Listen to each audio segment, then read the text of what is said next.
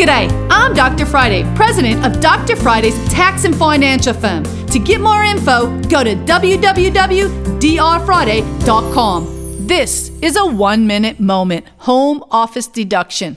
Now, guys, I've been doing taxes for twenty-five plus years, and I remember the years where people would come in and say, no, no, no, no, I can't take a home office. That's going to lead to an audit, and I don't want the I R S to audit me, so I'd rather not take a deduction versus get audited. Now, I will tell you, I've never been a big firm believer of that, and now it's been proven home offices do not trigger any more of an audit than if you take miles or if you take office cost. It's important to understand that the numbers you're putting on your tax return aren't necessarily leading to an audit. It's the way you report the information, right or wrong, in that return. If you need help, call me.